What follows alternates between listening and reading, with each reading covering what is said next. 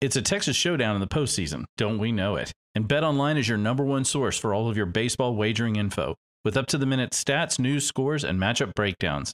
Get the latest game odds, spreads, and totals for the NFL and college football at your fingertips with BetOnline's real-time updates on stats, news, and odds. We have everything you need to stay up to speed on each LCS all the way through to the World Series. Head to the website today or use your mobile device to get in on the action. Don't forget to use promo code BLEAV to receive your 50% welcome bonus on your first deposit. BetOnline, where the game starts. It's ALCS Game 3 in South Oklahoma. Javier versus Scherzer. Blummer makes a very bold prediction, but what else is new for Blumstradamus? Let's talk about it right now on Bleav in Astros. What's up, H-Town? Welcome to the Bleav in Astros podcast, your home for all things Astros, with your hosts, sports writer Jeff Balke and Astros broadcaster and former third baseman Jeff Blum. Now, here's Balke and Blummer. What is up, Astros fans? Welcome to episode 95 of the Bleav in Astros podcast on the Bleav Podcasting Network. I'm Jeff Balke alongside my partner, Jeff Blum, and we're just hours away from Game 3 of the ALCS in South Oklahoma. Blummer, how are you doing today? I'm good. Yeah, South Oklahoma at Minute Maid Park. That's right, your favorite. I got to tell we'll jump right into this. It's been a gloomy few days. I mean, the weather has been absolutely spectacular in Houston. But we have a pair of Astros losses now to contend with. You know, I've been thinking about it quite a bit, you know, and watching, obviously, as you know, the games. I hate watching us pitch. I always do. It's like one of my – I just don't like it. It just makes me feel too weird. I love watching us hit, but I suffer for everyone else out there. That's why I do this. It's for all of you. But – we've seen a little bit of the same old Astros from this year. One pitching good outing, one pitching bad outing.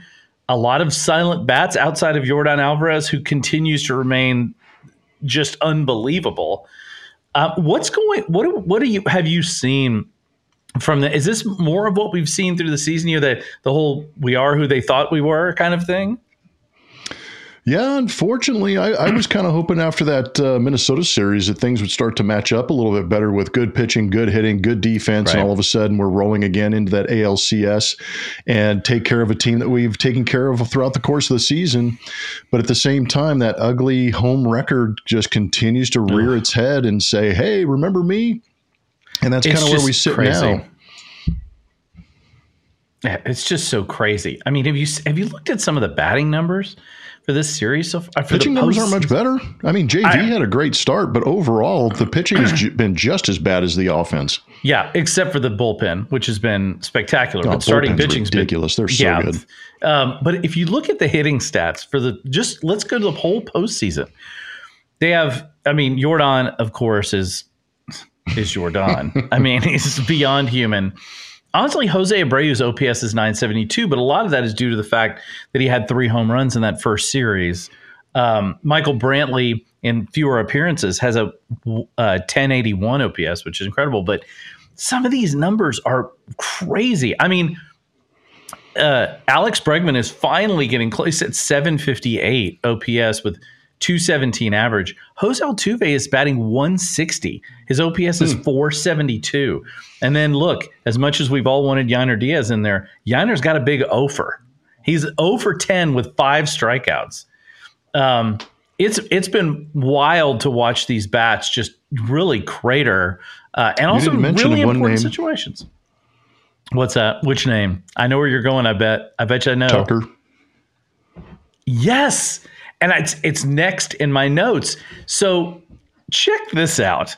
I pulled this up the other day because I was very curious to see what his career postseason numbers are.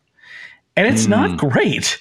I mean, for his career, his slash line is 238, 307, 394 with an OPS of 701. And on top of that, this is incredibly crazy.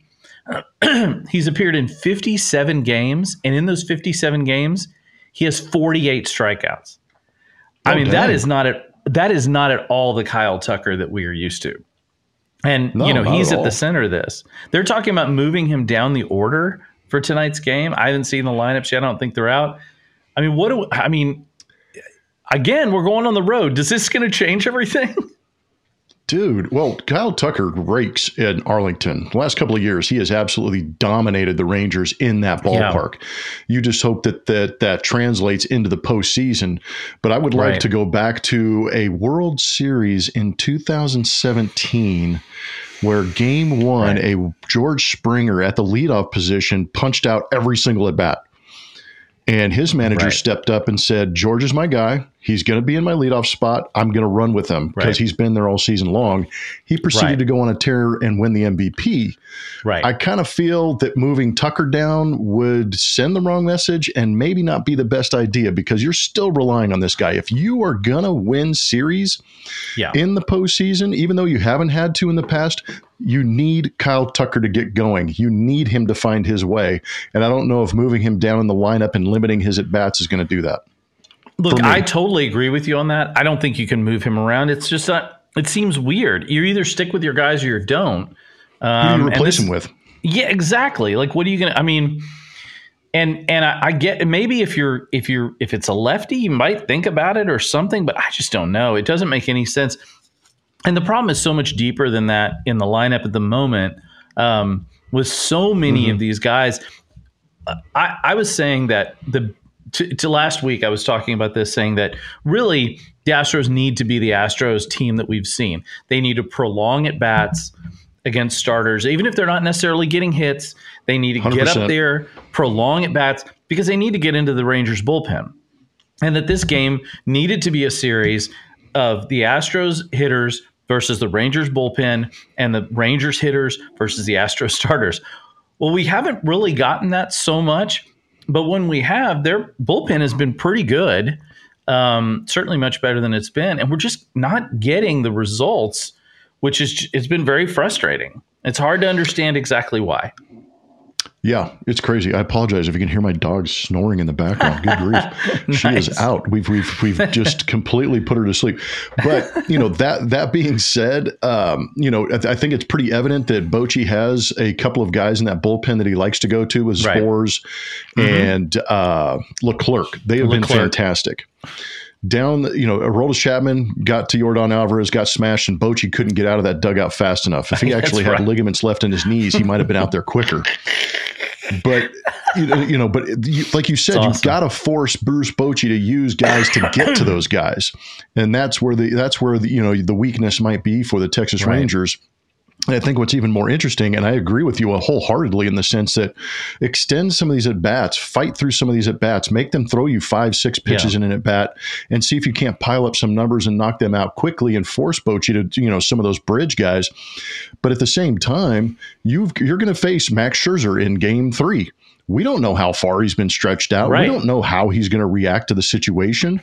Yes, he's very good, and the Astros have, you know, bashed him pretty good even when he's healthy, but you still need to put together some good at-bats, and if they're able to maybe put, you know, 40, 50 pitches on him through 3 innings, that would put a lot of stress and a lot of anxiety out in there in that bullpen, and that's where you need to find your way out there to get to the middle part of that bullpen to create some havoc, create some damage, and start to force, you know, especially because you're going to have 3 games in a row in Texas.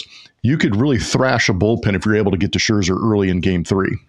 Yeah, and that's a really good point. And I think what's interesting to me about the notion of getting to their bullpen is that the converse is true of the Astros. Like you really, I mean, in truth, whether Christian Javier has a good outing or not is not a huge concern. I mean, they obviously the biggest key is just don't let them score a bunch of runs, but because they are big inning, you know, eaters. But if you look at Christian Javier and you say, okay, listen, if you can give us 4 innings and that's what you've got, cool. We can roll our guys out there and be pretty confident that we're going to be good. I'm not sure the Rangers can say the same thing. We just haven't put any pressure on them yet to make them prove it. No, you're exactly right. You've gotten career outing. Well, Jordan Montgomery was a great pickup. That was a sneaky great pickup. Good. He's been great in the postseason. Nathan Eovaldi made a couple of adjustments with his delivery, and he's been fantastic in the postseason. So, but you know, you gave yourself an opportunity in game two because you did go out there and score 4 runs. If it wasn't for a 4-run first inning and a complete failure to execute by Framber Valdez, you might have split that home series and been up in Arlington only having to win, you know, these next 3 games instead of being forced to win a game 3. But, you know, it's going to be paramount. I would love to see 5 innings of Christian Javier doing what he did against Minnesota, keeping that game close enough, knock Scherzer out with a pitch count, if not putting a ton of runs on him and knocking him out that way, and then getting to that bullpen and really starting to ramp up some pitch counts and force Bochy to make some decisions in game 4 and game 5. But if the road Astros show up, that should happen. Well, that's exactly it. And let's talk about Framber for a minute. What happened to him in that game? He's been such a mystery this year. I mean, he has a no-hitter. He has games where he's just spectacular. And then he has games where it just doesn't look like he can't find the strike zone. When he does, he ends up throwing pitches just like right over the meat of the plate to guys that he shouldn't be throwing to. And 2 strike counts.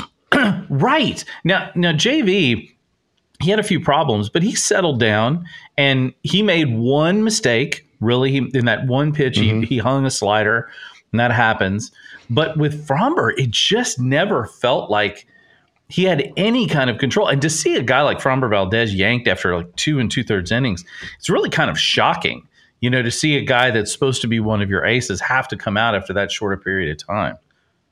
Yeah, and that resonates through that clubhouse too, because if you're one of the 8 guys playing behind him, you know, you're sitting there going, okay, Framber's on the mound, we're going to bounce back, you know, we'll score a couple of runs and he'll get us a bunch of ground balls, we'll turn double plays behind him, we'll pick him up, and then it's, you know, cannon shot, you know, seeing eye base hit, broken bat single, and all of a sudden he doesn't, not yet. And I know he did last year. He pitched with a lot of poise last year, took his time, took some deep breaths, was able to regain focus.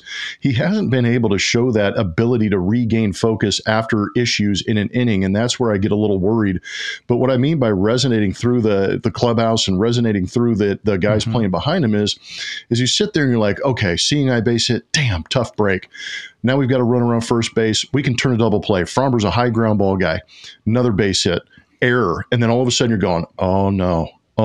You start to see the lug nuts start to go by the wayside and you keep rolling down the road and that tire goes flying. And all of a sudden the car wreck happens and you're going, damn, we saw this coming. How do we not fix that? But it just seems like a lack of focus. And I'm not going to blame it on the pitch clock, but I feel like the pitch clock has affected Framber a little bit this year. I could see that. I will say this too. You mentioned it, another error. I mean, this is something that look, out of everything else, you can the ups and downs with the team batting, the ups and the struggles with pitching here and there. The one thing you could always count on with the Astros is that they would be solid defensively. That was the one thing you could really hang your hat on and say, listen. That Minnesota series was exemplary defensively, and they won handily, to your point. Not just exemplary, really better than exemplary. I mean, it was stellar. I mean, you know, Jeremy Peña, and look, Jeremy Peña is clearly the best defensive player on this team, and he continues to make great plays. But man, have they had some struggles on the infield with making plays. They seem to have it held down pretty well in the outfield. But man, some of the gaffes on the infield that they've had with throwing balls away or just not making plays when they need to, really been shocking and definitely has had a huge impact on the outcome of these ball games. I mean, that throwaway from Framber, that's just, you can't do that. Oof. No, in the postseason, it just can't happen. Yeah, during the regular season, you can't give away outs, and in the postseason, you really can't give away outs to a team that's as hot as the Rangers are. No doubt. I tell you what, Blummer, you played plenty of third base over the course of your career. I mean, you know how hard it is to make these plays anyway. But when we see the Astros giving away some routine plays, that's where you really start. I mean, granted, not as bad as last night when Arizona decided to let a pop-up drop in the infield when nobody could decide who was going to catch it. That's when you knew the wheels were completely off for the Diamondbacks, was when what's his name? The third baseman who's been around forever. Oh, Longoria. Who's out there. Yeah, Longoria comes up and he's just like, he's shaking his head. It's like, well, all right. This is what's happening. I understand. That whole game was a blocked punt. Yeah. Ooh, My Lord. I'm going to ask you about that in a minute, but what are the Astros? Okay, we know kind of what's happened.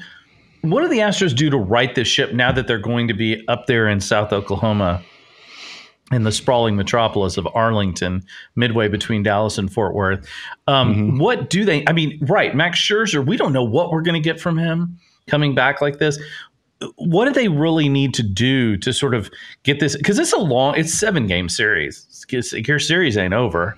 And God knows the Astros can suddenly blow up on you. What do they need to do at this point? They need to realize that they are in a hotel. They need to order room service, do whatever the routine is. I know that there's going to be a lot of families up there, but they need to find a way to just get in the routine of I wake up when I want to wake up. I have the breakfast that I normally have.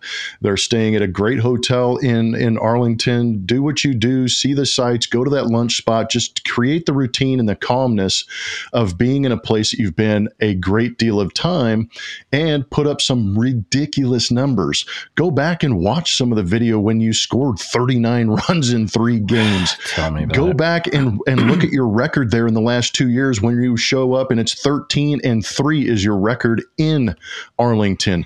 This season alone, 6-1 in Arlington with the monster numbers I just told you about, and get comfortable and sit back and go, man, we're going to a place where we play in a lot of places where people hate us.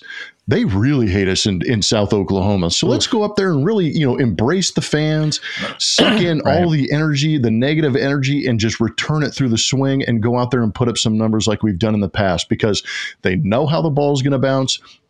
They know that that turf is fast. They know that they're going to see the ball well, like Dusty said in that press conference yesterday. And they know that if they do get a hold of it, it has a chance to go a very long way in that ballpark. And they've proven that over the years. And Jose Altuve, like you're talking about with his mid 400 OPS, which is insane to think about. Remember that time you hit 4 or 5 home runs in a row? Man, that guy was pretty cool. Let's bring him back. And then you've got some of these good vibes going, but it's all about good vibes and absorbing that negative energy and just returning it on them. It feels like almost like they need to jump on this early. They need to create. Look, one of the things we talked about from that twin series, the Astros seemed to they created traffic on the base paths. You know, they just traffic get a guy is everything on. in the postseason. Yeah, Jose Altuve bunt himself on. You'd get guys moving around the base pass. You know, they'd take risks with steals. They'd be it was as if, you know, it felt more like there was that sense of urgency. And certainly in Arlington, they should be able to represent that. I'm very curious personally to find out exactly what the crowd noise is going to be like, because as you and I both know, that stadium is very well represented when it comes to Astros fans. I mean, the time I was up there this year, it was definitely at least 50-50 in terms of Astros and Rangers fans. So I'm going to be real curious to hear what that stadium sounds like. With Javier tonight, what is the key thing that Javier needs to do really to stay in this? I mean, it seems like his command of the strike zone has gotten better, which is good. But what is sort of the key for him against this Rangers lineup to help keep him moving in that same right direction? It's paramount to keep the ball in the ballpark. And I think that's, you know, I think we talked about it a couple of podcasts ago where I was saying, hold down Seager and Adolis Garcia. You keep those 2 guys in the ballpark, you're going to be in good shape because you're going to force other people to drive in the runs. Right. Unfortunately, the backfire in that scenario is the Astros pitching has given up the world to the 7, 8, 9 hitters. Who the hell is Leody Taveras? Like, who the hell is Leody Taveras? He's only gotten out once. They've only retired him once. So it would be nice to get rid of that guy and give Marcus Semien nobody on base to go hit with.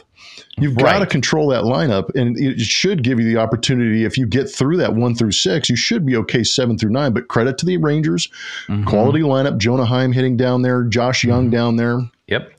So you should be able to handle that. For me, going back on Christian Javier, go back to, you know, a couple of his last 2 or 3 starts where we started to see that delivery kind of get back to normal, you know, strong on the backside. He's upright, tall. The extension is there on the fastball that creates that good 4-seam rotation when he rips down through it and it rides through the zone.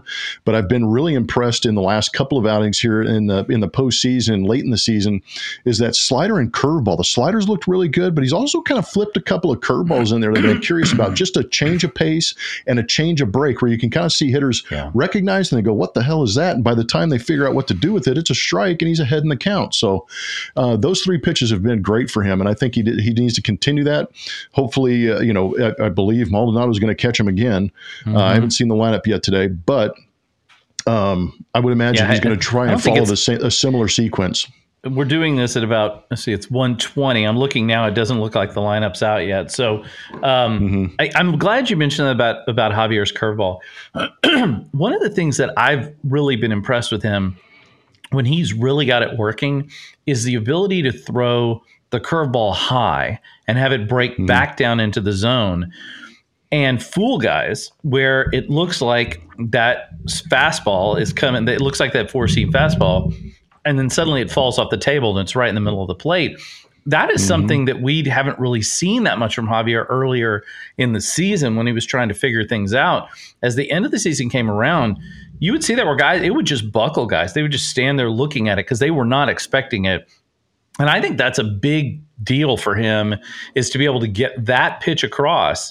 Because in the same way, if you throw that pitch enough and they see it, then the next thing you do is you start throwing it middle and it drops off the table completely. And then you get swings and misses.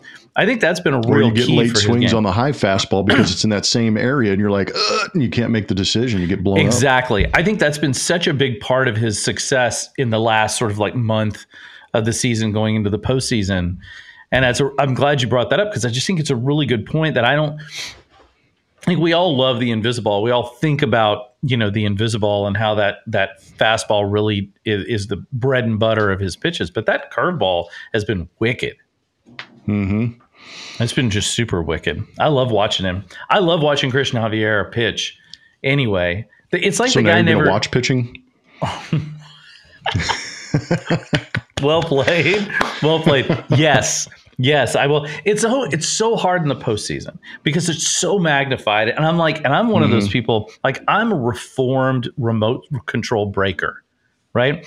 Oh. So years and years ago, when I used to watch the Astros and Rockets and whatever, I was the guy that would get so worked up watching every game that I would have to throw something, and not at a TV, just usually at the floor. That's usually how it felt. So I got to the point where I'd have to carry like a Nerf ball or something I broke my share of remotes. Later on in life, I realized, okay, maybe that's not a good idea. One, which it's not, please don't do that. And two, I started thinking, you know what? I want to watch this for the play on the field or on the court or wherever it is. I don't want to watch this for the pure emotion of it. Now, some of that coincided with me writing about sports, which made it a little bit easier because I'm watching it so much more frequently and I'm having to look at it a little bit differently than as a pure fan. But admittedly, when I get in the postseason, I get worked. It's just how it is. I get worked up, man. I get last year when Jordan hit that home run against Seattle, I was by myself in my house screaming. It happens. So yeah, watching pitching is nerve-wracking. I can live with them striking out. Pitch by pitch. I'm just like, come on, man. Come on, work with me. Get me to a hitter so I can leave. If they strike out in a hit, it's frustrating, whatever. But I can sort of live with it. When they're up there pitching and a guy jacks one, I'm just like, God, kill me. I can't take it. So this is where my fandom really does start to come out. There's no doubt about it. How has it been for you? Now, you're used to the postseason of not calling games, but now you're doing some of the post-game stuff. How has that been as a change for you? It's got to be kind of different for you now, right? Yeah, it's different, and the home games I'm actually in the stands, so it's harder to watch the game and get the information I need because I'm not sitting behind the plate or watching on a monitor, and I don't have both of my my computer and my iPad up telling me every single detail on every single pitch, so I'm lacking some of the intricate detail of a game.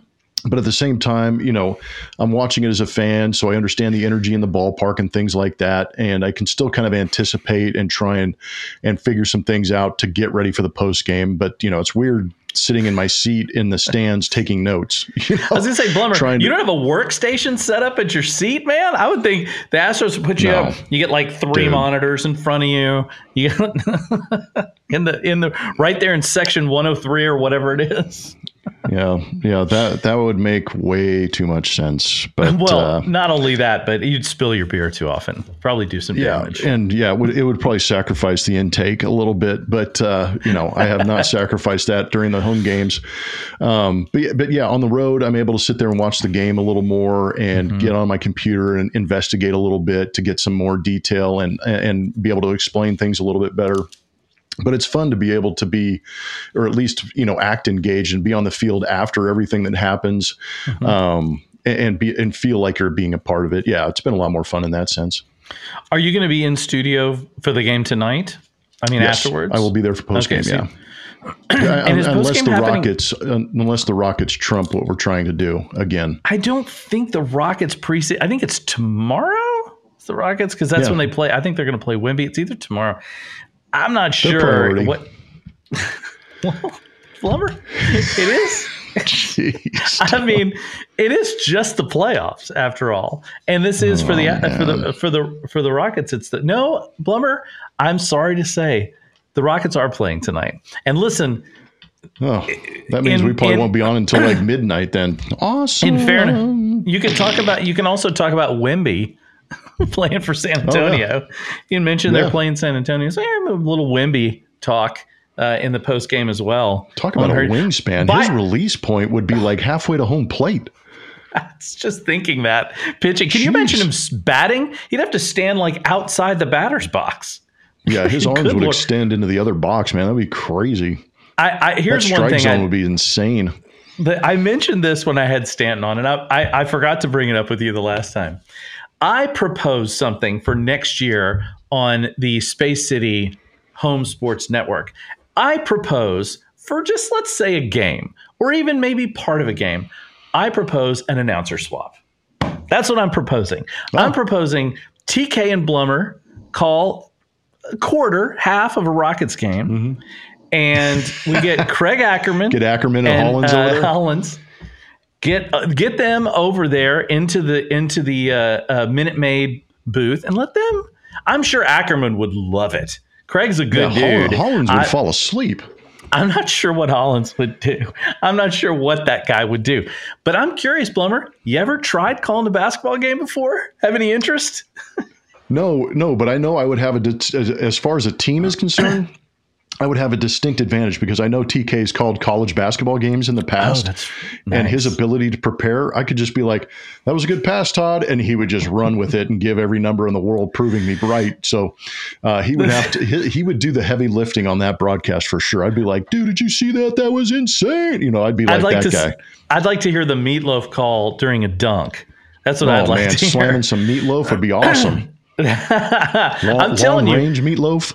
Get the Space City directors and all the brass on the phone, because I have some ideas in this offseason. Listen, I'm gonna have a few ideas. Yeah, I haven't heard enough time convincing him to put me on the show, man.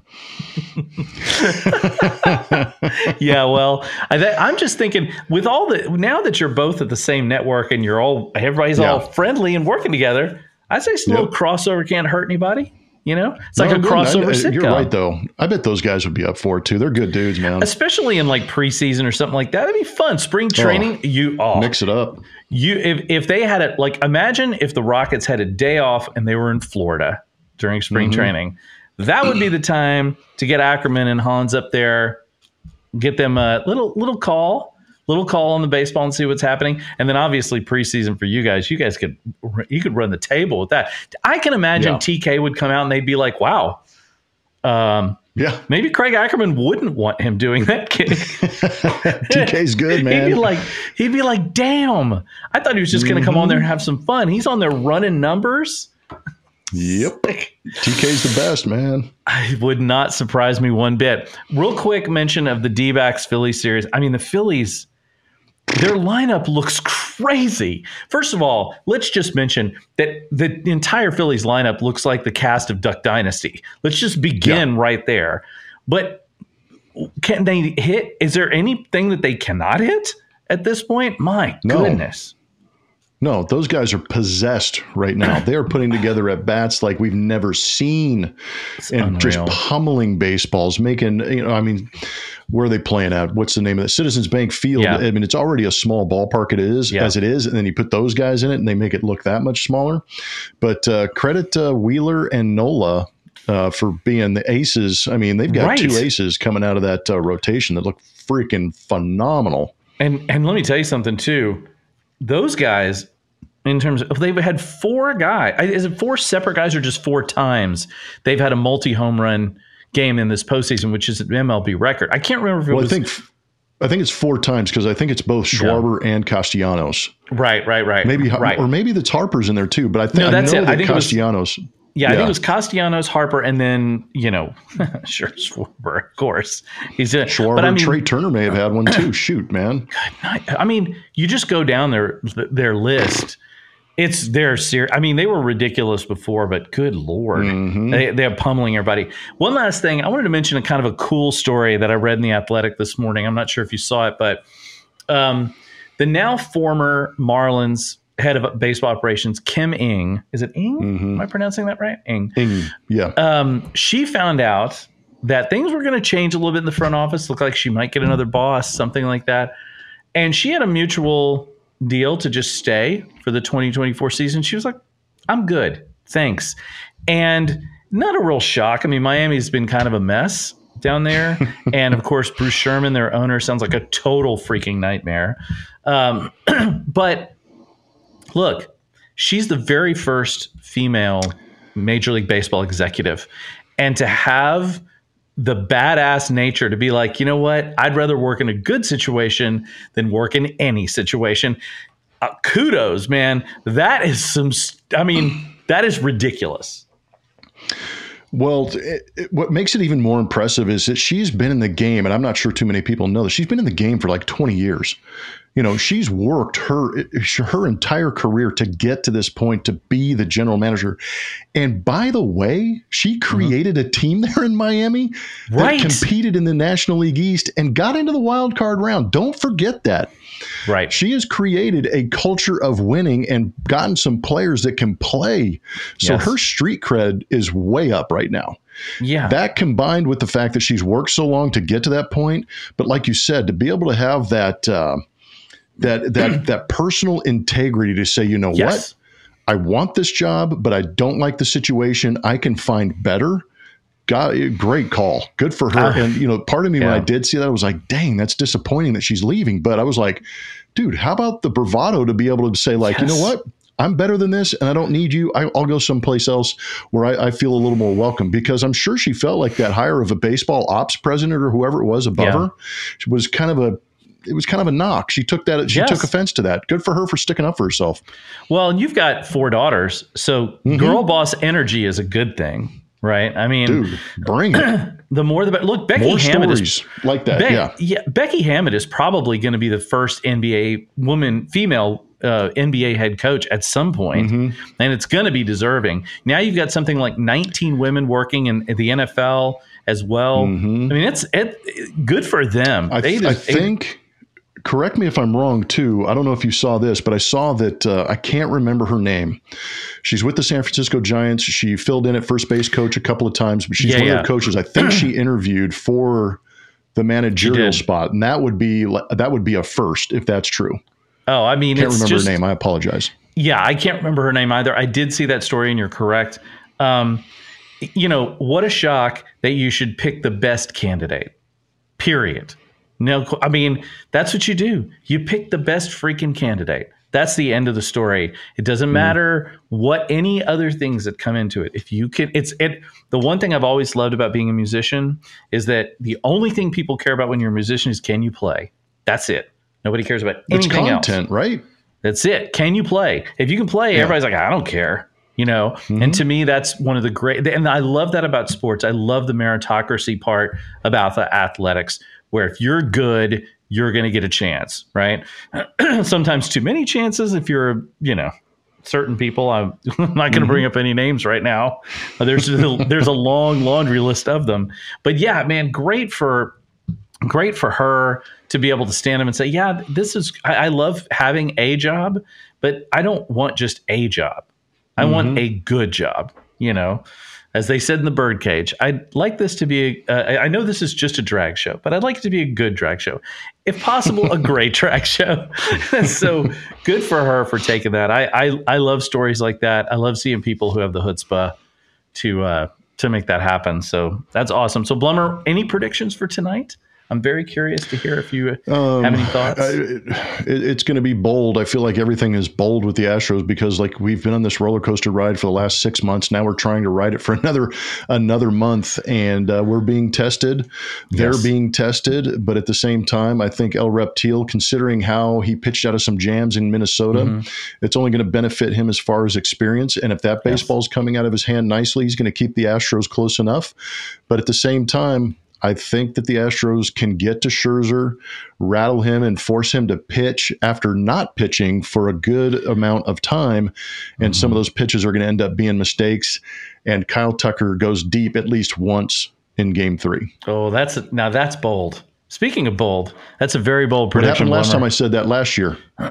It did. Listen, man, I'm not questioning Blumstradamus. He hit 2. Nobody's going to question Blumstradamus. Not at this point. Why should we? Thanks, everybody, for joining us. As always, you can find us all over social media at Bleav in Astros. Blummer's at Blummer27. I'm at Jeff Balke. Thanks so much for watching and listening. Sorry about my throat lozenges today. I'm getting over a head cold. So if you ever need one of these are handy. Just try not to unwrap them on the show if possible, so you don't get a lot of in the thing. Anyway, thanks for liking and subscribing. Keep doing it. We will talk to you soon. I don't Bleav this ALCS is over that fast. No. Right? I agree. I originally picked the Astros in 6. I'm not sure if that's going to come out true, but I think that this is going to be a longer series than people thought in those first 2 games. We'll find out tonight. So everybody, thanks so much for joining us. We will talk to you guys soon. Have a great rest of the week. And as always, go Astros.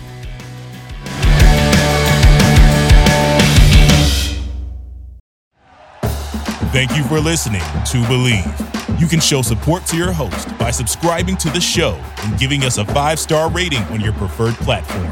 Check us out at Bleav.com and search for BLEAV on YouTube.